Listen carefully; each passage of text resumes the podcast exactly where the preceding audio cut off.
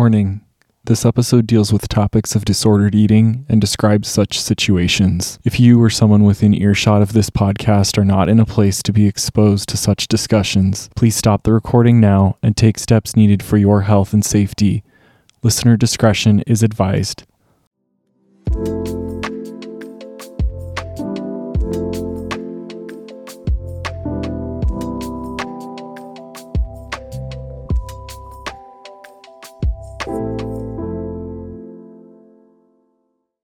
Hello, everyone, and welcome back to episode two of The Mental Lens, a new podcast on mental health and psychology in TV, film, and media.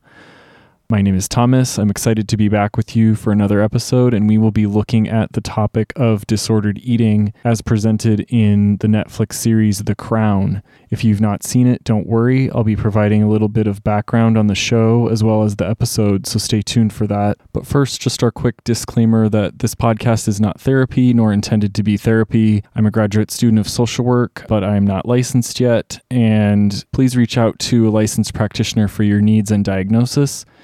This show does not diagnose anyone, simply makes educated guesses. Diagnosis is an involved process which cannot be done without understanding the totality of a person. That being said, let's get started. So, The Crown is an Emmy and Golden Globe award winning drama series on Netflix, which depicts the life of mainly Queen Elizabeth II and her trials and tribulations while ruling the United Kingdom and Commonwealth, along with balancing family relationships and politics. It also follows side plots of the lives of senior members of the British royal family, such as Prince Philip, Prince Charles, and Princess Margaret. Who, as a side note, I hope to maybe cover in future episodes because the episodes uh, with Princess Margaret in them also depict her own struggles with mental health, so that might be some good material here. But one of the other characters shown on screen throughout the series is Princess Diana. The show chronicles Prince Charles' relationship with Camilla Shand, who later becomes Camilla Parker Bowles, and then shows Charles meeting Diana. It follows them through their courtship to their marriage and Diana's pregnancy with William and Harry, and it also focuses in on Diana's struggle to adapt to royal life inside palace walls, not only the regimented lifestyle, but particularly the mind boggling social hierarchies, culture of silence around emotion, relentless deference to those of higher standing, and the toll this takes on Diana's mental health. I want to play some audio for you from one episode as an example of this, where Diana enters a room in the palace very ornate and lavish, with the senior members of the royal family present, standing more or less in a circle in the middle of the room, talking to each other, having an animated conversation. As Diana enters, they stop their conversation and are rather upset. It has been interrupted by her arrival and stare at Diana in a very schoolyard confrontation way, as if she showed up to school on the first day as a new student and rolled up to the popular kid table in the cafeteria and ask to sit down. Diana enters the circle awkwardly and attempts to curtsy to them by rank in descending order, as is customary. And I'll play the audio for you to show you how well that goes. It was sea shells. So now, the whole dinner party decants into a convoy of limousines. We rush through the streets of Manila. Lady Diana Spencer, Your Majesty. I was speaking.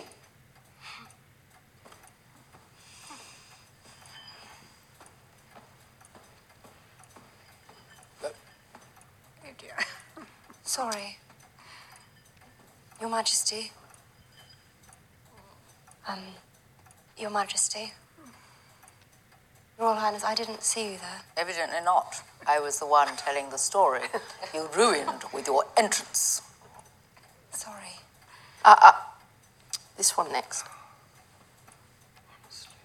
Sir. Your Royal Highness, if it's the first greeting, Right. then, sir. Now me.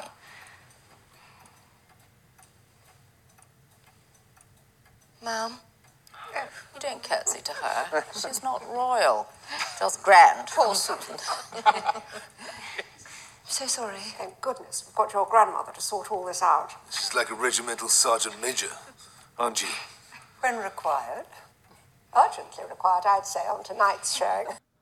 Now, of course, this is a dramatization, and we have no way of knowing what actually happened in Princess Diana's life aside from what she has shared in the media. But the scene is symbolic of the very high stress environment in which she must have found herself. I'll talk a little bit about my theory or theories that have been put forward in the psychology world as to why such experiences would contribute to an eating disorder for her. But I will say now that eventually the series does show Diana's disorder in graphic detail and rather explicitly. So, moving more into the psychology realm of what might be going on here and the commentary that's present, one theory for why people develop eating disorders comes from the psychodynamic school of psychotherapy. In psychology, there are a number of streams of thought as to how human emotions work. So you may be familiar with Freud, who pioneered Freudian thought. He's kind of the original psychoanalyst and Western psychologist. And then after that, many of his contemporaries or even students started disagreeing with him and reforming his theories. And a school which differs from his which reformed his thoughts is called psychodynamic psychology, which deals with a person's relationship to their own self and to other people and uses that framework to explain the origin of mental disorders. So, in this case, an eating disorder. An interesting study in the Israeli Journal of Psychiatry by Eitan Bashar shows that individuals are more prone to eating disorders when they enter high stress situations and simultaneously possess a weaker sense of self in combination with an intense need to people please. And it's important to note that they don't want to please everyone necessarily, but they particularly want to please individuals who they consider self objects. So that's a special term within psychodynamic psychology. Objects are simply the psychodynamic term for important people who somebody is closest to, whom they rely on, similar to how they once relied on caregivers, especially their mother. So, again, the word object sounds like an item, but typically it means a certain person. The theory states that a person with an eating disorder is so obsessed with being selfless and pleasing others, especially these self objects, and fulfilling their needs. In Diana's case, the royal family or Prince Charles, that they do not even wish to attend to their own traditional needs, which leads to these eating disorders.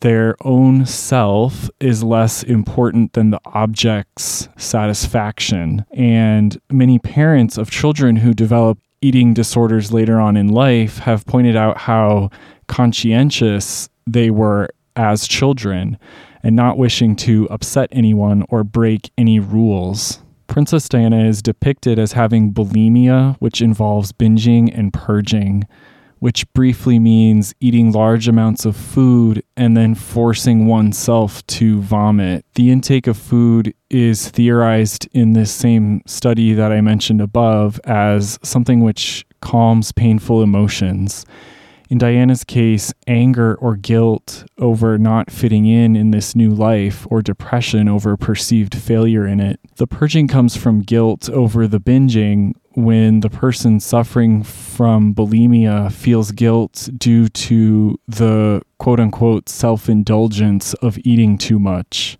Interestingly and sadly, we have this theory confirmed in Diana's own words from a 1995 interview with Martin Bashir, as quoted by Elise Taylor writing for Vogue on this very episode of The Crown.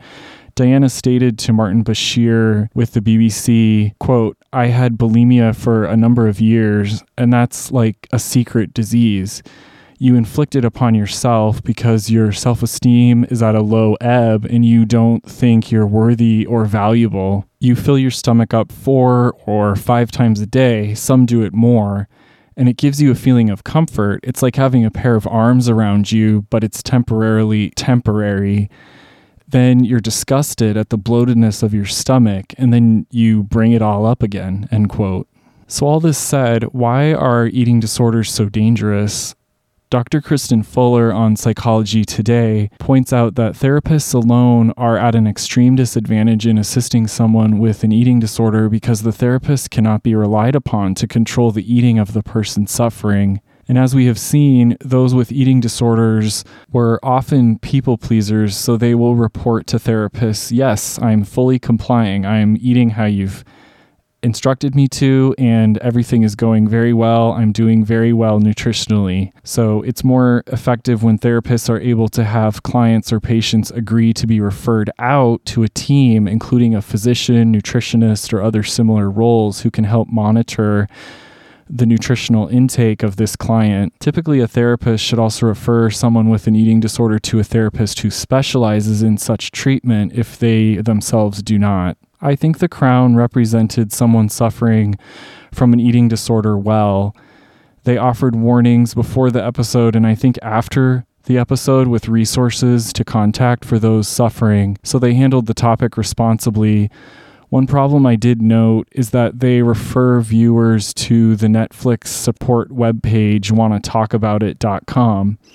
However, this page does not explicitly mention eating disorders one has to do some digging and it is filed under self harm, quote unquote, a section entitled self harm. But they must be made aware that people who are suffering from an eating disorder might not even be aware or willing to accept that they are self harming. So they would not go to this section of the website to look for support or resources. People who are suffering from this issue might know something is wrong with how they eat because of guilt or shame they feel around their eating patterns, but it is not helpful to categorize the assistance link in this way under self harm, in my own opinion. Maybe some room for improvement on that piece. So, at this point in the show, I'll bring it to a close. I thank everyone for listening to this important topic and hope you learned something today. If you or someone you know is struggling with an eating disorder, you can get help at the National Eating Disorders Association at www.nationaleatingdisorders.org slash get hyphen help. And I'll try and include that in the show notes for this episode as well. Please subscribe to this podcast if you haven't already and try to find the rainbow connection, everyone. Bye. I have it on very good authority that the quest for perfection our society demands can leave the individual gasping for breath at every turn. This pressure inevitably extends into the way we look. Eating disorders, whether it be anorexia, or bulimia show how an individual can turn the nourishment of the body into a painful attack on themselves.